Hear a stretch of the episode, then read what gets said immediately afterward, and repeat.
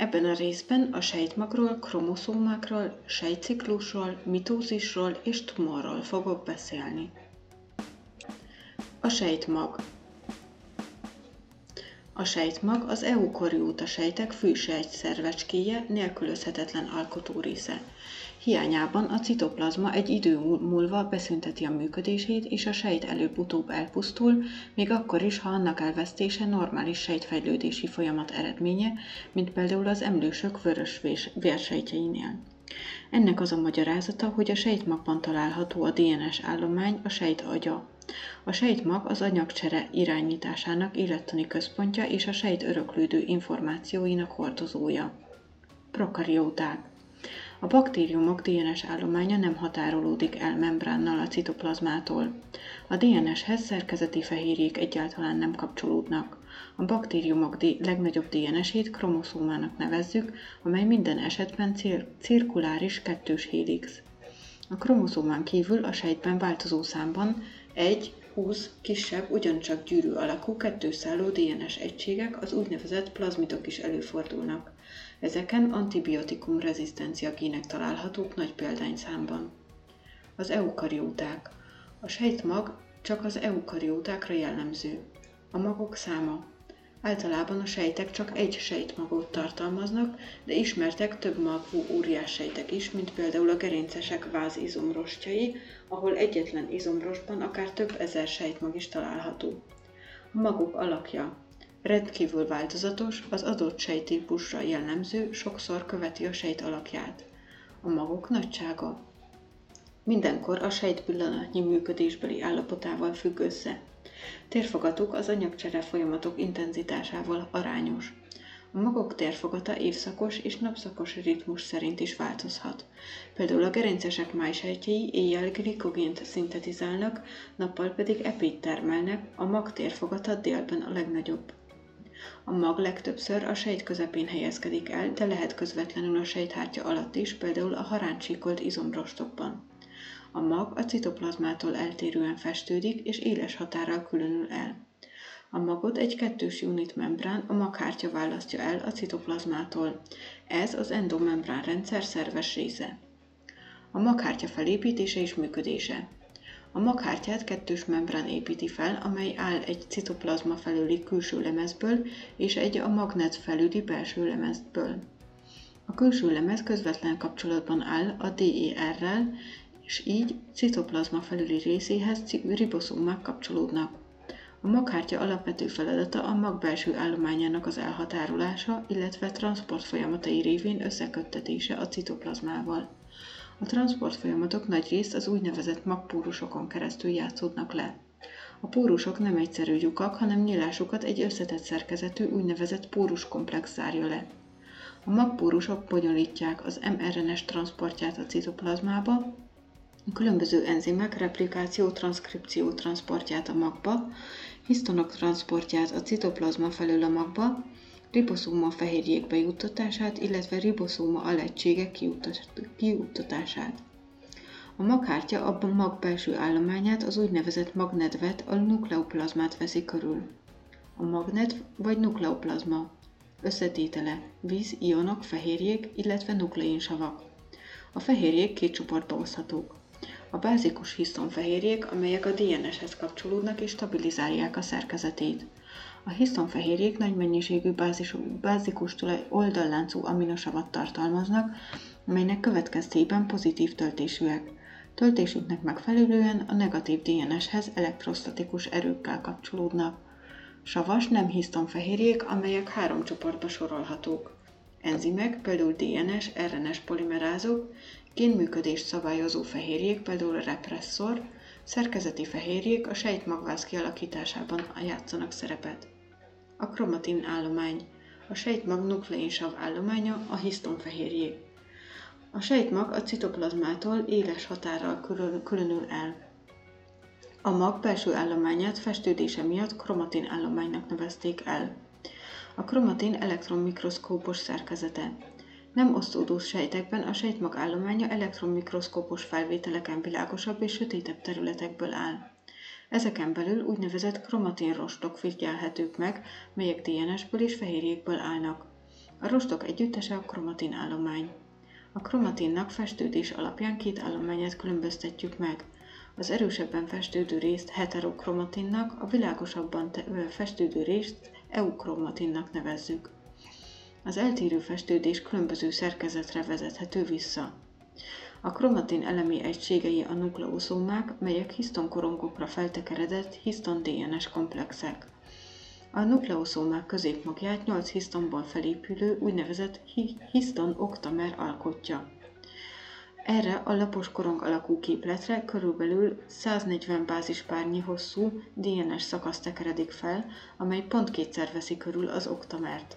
A hiszton korongokat körülbelül 60 bázispárnyi DNS szakaszok kötik össze. A H1 hiszton stabilizálja a DNS-t a középmagon. Az eukromatin a DNS működő formája, ezeken a helyeken a DNS laza szerkezetű, itt folyik a transzkripció. Ez annak köszönhető, hogy a H1 hiszton elveszti a központi maghoz való kötődés képességét. A heterokromatin a DNS inaktív formája, ezeken a szakaszokon nincs átírás. A heterokromatinban a nukleoszómás szerkezet tovább szerveződik. A nukleoszóma füzér egy spirál mentén tekeredik fel, ahol már az egyes nukleoszómák érintkeznek egymással, tehát igen sűrűn helyezkednek el. A hetero és eukromatin mennyisége változó a sejt életének egyes fázisaiban. Az egyes DNS szakaszok hol EU, hol heterokromatin szerkezetben találhatók a sejt működésétől függően. A differenciálatlan sejtekben embrionális sejtek, az eukromatin, a differenciálódott sejtekben a heterokromatin dominál. A sejtosztódások közötti időszakban, az interfázisban a kromatin állomány többnyire laza, diffúz szerkezetű, a DNS-ről intenzív átírás folyik, a sejt működik, eukromatin. A kromatin állomány szerkezete azonban a sejtosztódás ideje alatt jelentősen megváltozik.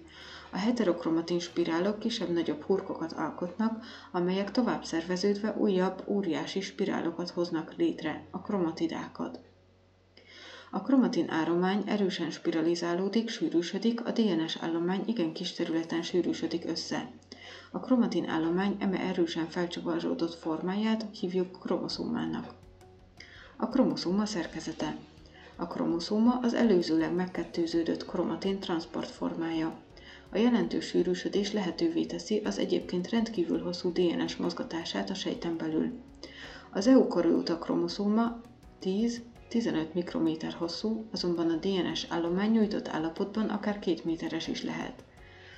Az eukarióta kromoszóma két DNS molekulából áll, amelyek egyetlen DNS megkettőződésével jönnek létre. A két DNS molekula jól láthatóan elkülönül egymástól, és a két úgynevezett kromatidát hozza létre, melyek genetikai tartalma teljesen megegyező. A kromatidák DNS kettős hélixeiben az egyik szál a régi DNS-ből származik, a másik szál újonnan szintetizálódik szemikonzervatív replikáció. Az osztódás alatt kromoszómák jól láthatóak, megrövidülésük, spiralizációjuk ekkor éli el a legnagyobb mértéket, ezért szerkezetük vizsgálata ekkor a legalkalmasabb a metafázisban. Alakjuk minden kromoszómán megfigyelhető egy elvékonyodás, az úgynevezett elsődleges befűződés, vagy másképpen centomer. Az elsődleges befűződés a kromoszómát két karra osztja. Az elsődleges befűződésen kívül bizonyos kromoszómákon másodlagos befűződés is kialakul, amely a kromoszóma egyik karjának a végén egy gömbszerű képletet, a szatellitet vagy trabantot, magyarul apródot különít el. A SZAT kromoszómán a másodlagos befűződés helyén szerveződik a sejtmagvacska a telefázisban. A kromoszómák végeit telomeráknak nevezzük. Telomereknek az a szerepe, hogy védjék a kromoszómák végeit a sérülésektől az osztódások során, mivel minden egyes osztódáskor a kromoszómák megrövidülnek. A telomerek szintézéséért a telomeráz enzim felelős, amely aktivitása a testi sejtekben olyan alacsony, hogy a telomerek minden osztódás alkalmával egyre rövidülnek, míg nem annyira elfogynak, hogy nem tudják megakadályozni a kromoszómák összetapadását. A kromoszómák fúziója következtében a DNS állomány a sejtosztódáskor feltöredezik, ami a sejtek előregedését, halálát, illetve daganatos elváltozását eredményezheti. A daganatos sejtek általában képesek telomeráz enzim bekapcsolásával elérni a korlátlan és nagyon gyors osztódási állapotot. Ezek a sejtek a telomerek folyamatos megújulásának köszönhetően nem öregszenek. A kromoszómák száma Fajra jellemző és mindig állandó. Általában nincs összefüggés a kromoszómaszám és az illető faj fejlettsége között. Számuk 2 és 1260 között ingadozik. 1260 darab van a kígyónyelv párfaránynak. A kukorica összög, ki, üszög két darab, darab kromoszómával rendelkezik. A gülte 222 darab kromoszómával. A kutya 78 darabbal. A kromoszómaszám lehet egyszeres, ahol minden kromoszómából csak egy van, az ilyen sejteket haploid sejteknek nevezzük, jelölésük N. A kromoszómaszám lehet kétszeres, ahol minden kromoszómából kettő van, azaz két-két kromoszóma azonos alakú, méretű, és ugyanazokat a géneket hordozzák. Az ilyen sejteket diploid sejteknek nevezzük, jelölésük 2N. A kromoszóma párok egyike apai, másik anyai eredetű. Ezeket homológ kromoszómáknak nevezzük. Állatokban az ivarsejtek, petesejt, hímővarsejt mindig haploidok, a testi sejtek diploidok. Növényeknél a spórák és a belőlük fejlődő ivaros nemzedékek sejtjei és az ivarsejtek mindig haploidok, a testi sejtek lehetnek haploidok, mohák és diploidok is egyaránt. Váltivarú szervezetekben az egyik homor kromoszóma pár két tagja, általában himnemű egyedekben, kivétel például a madarakban, alakilag, méretileg eltér egymástól. Ezeket a kromoszómákat ivari kromoszómáknak nevezzük. Ezek a nemiség meghatározói. Vannak növények, melyek sejtjei nem kétszeres, hanem többszörös kromoszómaszámúak. Ezek a poliploid szervezetek. A poliploid szervezetek úgy keletkeznek, hogy a kromoszómák egyszer vagy többször megkettőződnek, a sejtmagosztódás azonban elmarad. Az ilyen sejtekben a homológ kromoszómák száma kettőnél több. A faj haploid sejtjeire jellemző kromoszómák összességét kromoszómaszerelvénynek nevezzük. A diploid sejtekben kétszeres, a haploid sejtekben egyszeres a kromoszómaszerelvény. A sejtmagvacska.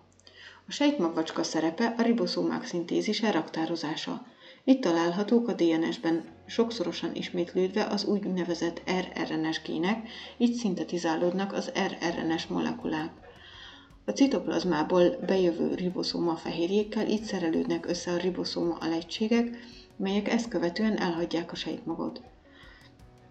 A sejtmag állapotai a sokszertű sejtű szervezetek egyetfejlődése megtermékenyített petesejtből, zigótából indul ki.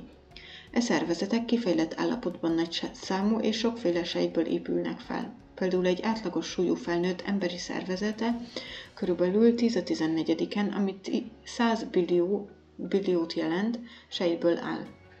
Ezek folyamatosan elhasználódnak, pusztulnak, ezért állandóan pótlódniuk kell. A sejtek azonban nem csak sokasodnak, hanem növekednek és fejlődnek is. Egy sejt miután létrejött, két fejlődési út elé nézhet soha többé nem osztódik, megindul a differenciálódás útján, specializálódik valamilyen szöveti sejté alakul, ez a génulla fázis, ez jellemző sejteink több, többségére. Másik lehetőség szerint a sejt rövid pihenőt követően újra osztódik, amikor is az osztódás és az osztódások közötti időszakok szabályosan követik egymást. Ebben az esetben sejtciklusról beszélünk. Ez a jellemző az embrionális sejtekre, illetve az állandóan osztódó sejtekből álló szövetekre, mint például vörös csontvelő, bélhám, több rétegű elszarosodó hám, ivarszervek és csírahámjai, továbbá kórus esetekben ilyenek a tumorsejtek. A sejtciklus alapvetően két részre osztható, az osztódás fázisára, illetve az osztódások közötti interfázisra. Az interfázisos magban a maghártya élesen elkülöníti a magállományát, belsejét a kromatin állomány tölti ki, jól felismerhető a sejtmagvacska. Az osztódó magban a maghártya feldarabolódik, majd eltűnik, a kromatin állomány kromoszómákká kondenzálódik, a kromoszómák jól felismerhetőek, a magvacska eltűnik. Az interfázis.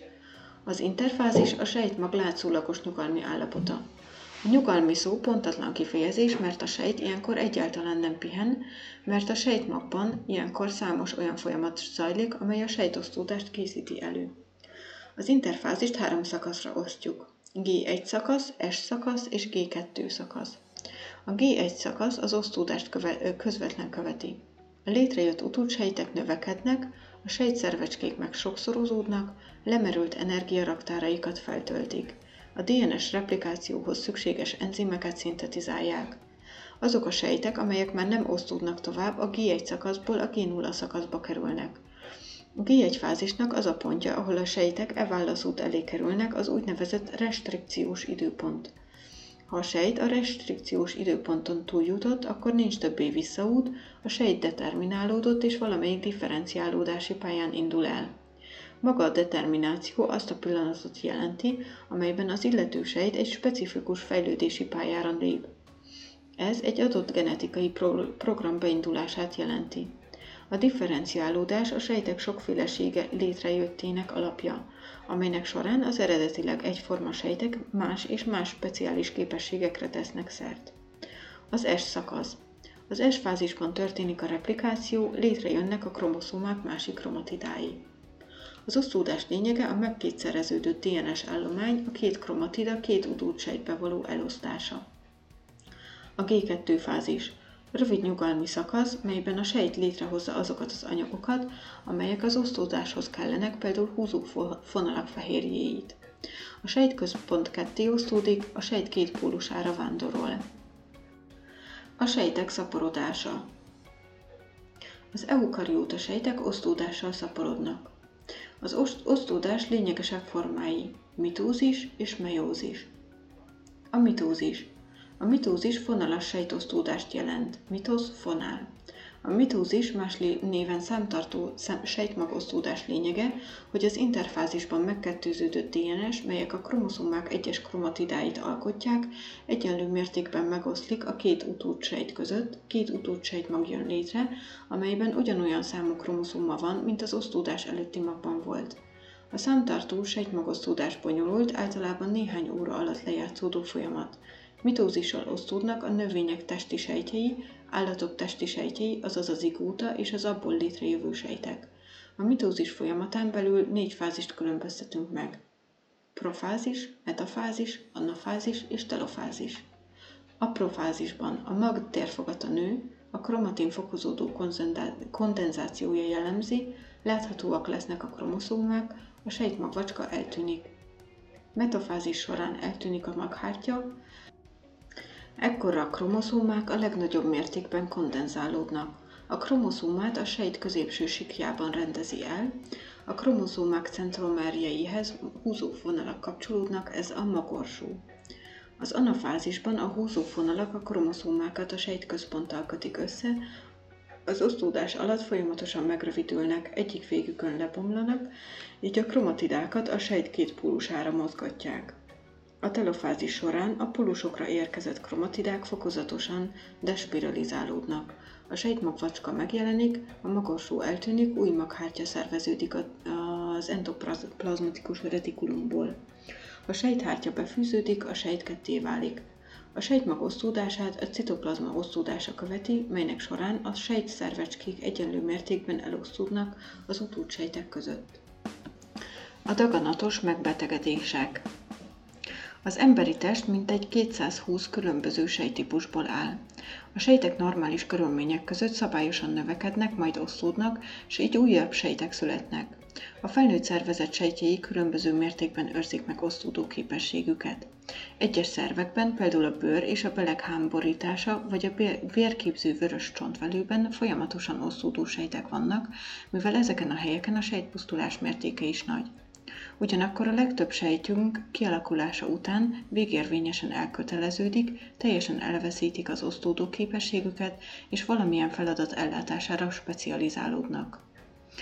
Rák, vagyis a rossz indulatú daganat abban az esetben alakul ki, ha a sejtciklus szabályozó folyamatokban hiba lép fel, a normálisan zajló, kontrollált osztódás helyett szabályozatlan sejtburjánzás indul be. A rákos sejtek, úgynevezett tumorsejtek szakadatlanul osztódnak, és olyan differenciálatlan, folyamatosan osztódó sejteket hoznak létre, amelyekre a szervezetnek semmi szüksége. Az így képződő szövethalmazt tumornak vagy daganatnak nevezzük. Az elsődleges daganat jó és rossz indulatú daganatok. A daganat lehet jó indulatú, benignus. Bár ez is kontrollálatlanul növekedik, általában nem tör be a környező szövetekbe és nem pusztítja el őket. Egy hártya borítja, amely elszigeteli a, őket a környezetüktől. Lassan növekednek, rendszerint eltávolíthatók és legtöbbször nem újulnak ki. A belőlük származó sejtek nem szóródnak szét a szervezetben. Ami a legfontosabb, a jó, jó indulatú daganatok általában nem veszélyeztetik az életet. A rossz indulatú, malignus vagy rákos daganatoknál. Ezeket szinte soha nem borítja határoló hártya, és rendszerint gyorsan növekednek, betörve a környező szövetekbe. Orvosi kifejezéssel ez beszűrődésnek, infiltrációnak nevezik. Áttéteket képeznek. A rossz indulatú tumorokat két alapvető csoportba sorolják. Az úgynevezett karcinómák hámszövetben fejlődnek ki. A bőrön kívül ide tartoznak a szervek belső falát burkoló sejtrétegek is, például a belső üregének hámborítása. Az úgynevezett szarkómák kötőszövetekből alakulnak ki. Az egyes ráktípusokat a megtámadott szerv alapján is elnevezték, például emlőtüdő vagy gyomorrák. A rák hatása a szervezetre. A rák számos módon fenyegeti a szervezetet. Maga a daganat fizikailag hatást gyakorolhat a környezetében lévő szervekre, vezetékekre vagy véredéknyekre, fájdalmat és egyéb tüneteket okozva. Például az agyban lévő tumor fontos agyterületeket nyomhat, agyműködési zavarokat okozva, vagy a hasnyálmirigyben növekvő daganat elzárhatja az epevezetéket. Amikor a rák betör a környező szövetekbe, a megsérült véredények miatt vérzések keletkezhetnek, a megtámadott szervek működésében pedig problémák lépnek fel. A tumorsejtek bejuthatnak a vér és a nyírok keringésbe, és távoli szervekhez is eljuthatnak. E szervekben megtapadhatnak, s osztódásukkal megindulhat a távoli áttétek metasztázisok kialakulása. Sajnos számos daganat esetében az elsődleges tumor sokáig anélkül növekedhet, hogy a beteg által észrevehető tüneteket okozna. Pedig a gyógyulásra sokkal nagyobb esély van, ha a kezelések idejében az áttétek kialakulása előtt megkezdődnek. Ezért elengedhetetlennek a rendszeres szűrővizsgálatok. A rák kezelése. Bizonyos diagnózist a tumorgyanús területekről kinyert szövetrész szövettani vizsgálata adhat, amelyet patológus szakemberek végeznek el. A szövettani vizsgálattal meg lehet állapítani a betegség súlyossági fokozatát, a daganat kiterjedését, a betegség várható lefolyását, prognózis, a daganat érzékenységét a kemoterápiás szerekre, ami az optimális kezelés megtervezését segíti.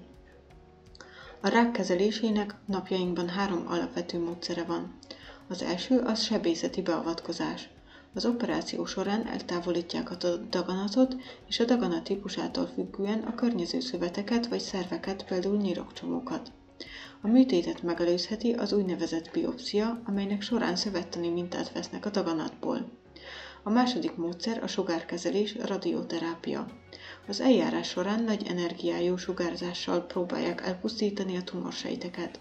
A sugárkezelés lokális kezelés, azaz egy körülhatárolt területre irányul. A teljes dózis egyszerre történő adása súlyos mellékhatásokkal járna, ezért a kezeléseket általában napi adagokban kapja a beteg, mert a hatás összeadódik. A harmadik módszer a kemoterápia. Ennek során olyan sejtmérgeket, citosztatikumokat alkalmaznak, amelyek különlegesen, különösen a gyorsan osztódó sejtekre, így például a tumorsejtekre fejtik ki hatásukat. A kemoterápiás szereket a vérkeringésbe juttatják, így azok a szervezet minden részére eljutnak. Az emlőrák. Pontos kiváltó oka nem ismert a betegségnek. Ismertek azonban rizikófaktorok, amelynek megléte fontos kockázatot jelent a betegség kialakulásával. Ezek a következőek. Előre haladott életkor, a családban korábban előfordult emlődaganat, elsősorban anyai ágon, fiatalabb életkorban, menstruáció korai megjelenése, késői menopauza, gyermektelenség, szoptatás hiánya, korábbi sugárkezelés a melkas területén, elhízás vagy dohányzás. Az emlőrák többnyire fájdalmatlan, sőt, minél inkább fáj egy csomó, annál kevésbé valószínű, hogy megjelenése rossz indulatú daganatra utal. Tünetei. Az emlőben csomót tapintunk, az emlőbíbó behúzódik, az emlőbimbón ekcémának tűnő elváltozás jelenik meg, az emlőbőre az ellen oldalihoz képest túlzattá, keményé, illetve pirossá válik, az emlőbimbóból véres válladékozást észlelünk, a hón, hónunk alatt csomót tapintunk. Az emlő önvizsgálatát legkészülőbb 20 éves kortól havonta egyszer, lehetőleg a menstruációs periódust követően kell elvégezni, amikor a mell nem érzékeny vagy duzzadt. A menstruáció lezajlását követő hétvége a célszerű időpont, amikor az emlő a legpuhább és a legkönnyebben tapintható. Az emlők orvosi vizsgálata 20 és 39 év között 3 évente, 40 év felett évente ajánlott. A mammográfia 30 és 45 éves korig, 3 évente, 45 és 65 év között 2 évente szükségszerű. Az anyajegyekből kiinduló rossz indulatú bőrrák melanoma tünetei. Aszimmetrikussá válik, szilei egyenetlenek lesznek, eltérő színű területek jelennek meg, gyors méretbeli növekedés, vérzés, kifej, kiesedés és viszkestés. A hererák tünetei borsonyi, tömött, rendszerint fájdalmatlan csomó megjelenése a herében, a here megnagyobbodása, tompa fájdalom az alsóhasban vagy a lágyékban, hirtelen folyaték felhalmozódás a herezacskóban, kényelmetlen, húzó érzés, fájdalom a herezacskóban vagy a herében. A prostatarák tünetei Gyakori vizelés, különösen éjjel, nehezen induló vizelés, vizelet visszatartás nehézsége, gyenge vagy vizelés közben időnként megszakadó vizeletsugár. Fájdalmas, égető vizelés, érzés vizelés közben, vér megjelenése a vizeletben vagy az ondóban, a már igen erő előre haladott áttétekkel járó esetekben deréktáji fájdalom, a csípőben vagy a szomb felső részében jelentkező merevség, fájdalom mutatkozik. A ményakrák tünetei. Szokatlan eredetű, hüvei eredetű vérzés, amely elsősorban a nemi aktust követően jelentkezik. Ha a vérzések nem a menstruáció ideje alatt jelentkeznek, ha a vérzések előfordulnak a menopauzát követően is, amikor már megszűntek a menstruációs ciklusok, ha a hüvelyben, illetve a hüvely körül fájdalmat érzünk szexuális aktust követően, kellemetlen szagú, sárgás hüvei folyás, fájdalomérzet a vizelet ürítése közben. Általában a hét figyelmeztető jel. Szemmel látható változások a szemölcsön, a nyöjegyen. Sziklettel és vizelettel kapcsolatos változások. makacsköhögés vagy rekettség. Állandóan fennálló nyelési nehézségek. Nem gyógyuló fekély vagy sérülés a bőrön. Szokatlan vérzés, válladék elfolyás. Tapintható duzzanatok a melben vagy a test más részén. A korai tünet ritkán jár fájdalommal. Ha ezeknek a jeleknek bármelyiket több mint két hétig észlelhető, forduljon azonnal orvoshoz. A tünetek természetesen nem minden esetben jelentenek rákos betegséget. Az Európai Rákellenes Kódex alapvető tanácsok a rák megelőzéséhez és korai felismeréséhez. A malignus tumorok több mint fele megelőzhető lenne. Ne dohányoz! Ha alkoholt fogyasztasz, akár sört, akár bort vagy szeszt, mérsékelt a fogyasztást. Növeld a napi főzelék és friss gyümölcsfogyasztást. Gyakran fogyasz magas rost tartalmú növényi táplálékot. Kerüld az elhízást, fokozd a fizikai tevékenységedet, és korlátozd a zsíros ételek fogyasztását. Óvd magad a túlzott napfénytől, és kerüld a napon való leégést, különösen gyermekkorban. Szigorúan tartsd be az elismert munkahelyi karcinogénekre vonatkozó munkavédelmi előírásokat. Keres fel orvost, ha csomós, csomót észlelt, vagy ha fekélyed nem gyógyul, különösen a szájüregben. Menj orvoshoz, ha a bőrödön olyan elváltozás van, amely alakját, nagyságát vagy színét változtatja, esetleg vérzik. Vizsgáltas ki minden makacsul fennálló problémát, legyen az állandó köhögés, rekettség, a széklet vagy a vízelés ritmusának megváltozása, magyarázat nélküli fogyás. Nők számára Szabályos időközönkben csináltas hüvelykenetet, vegyél részt szervezett ményakrák szűrési programban. Vizsgáld meg emlőidet szabályos időközökben. Ha elmúltál 50 éves, vegyél részt mammográfiás szűrésen.